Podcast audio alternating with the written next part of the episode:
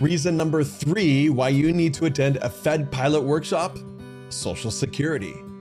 Now, this is really interesting because a lot of people know you start at sixty-two and there's the, there's the optimum time to take it called your F R A, right? Well, that's optimum only from one perspective. Optimum from another perspective may be if you do it then, or if you do it at sixty-two, or if you do it at seventy.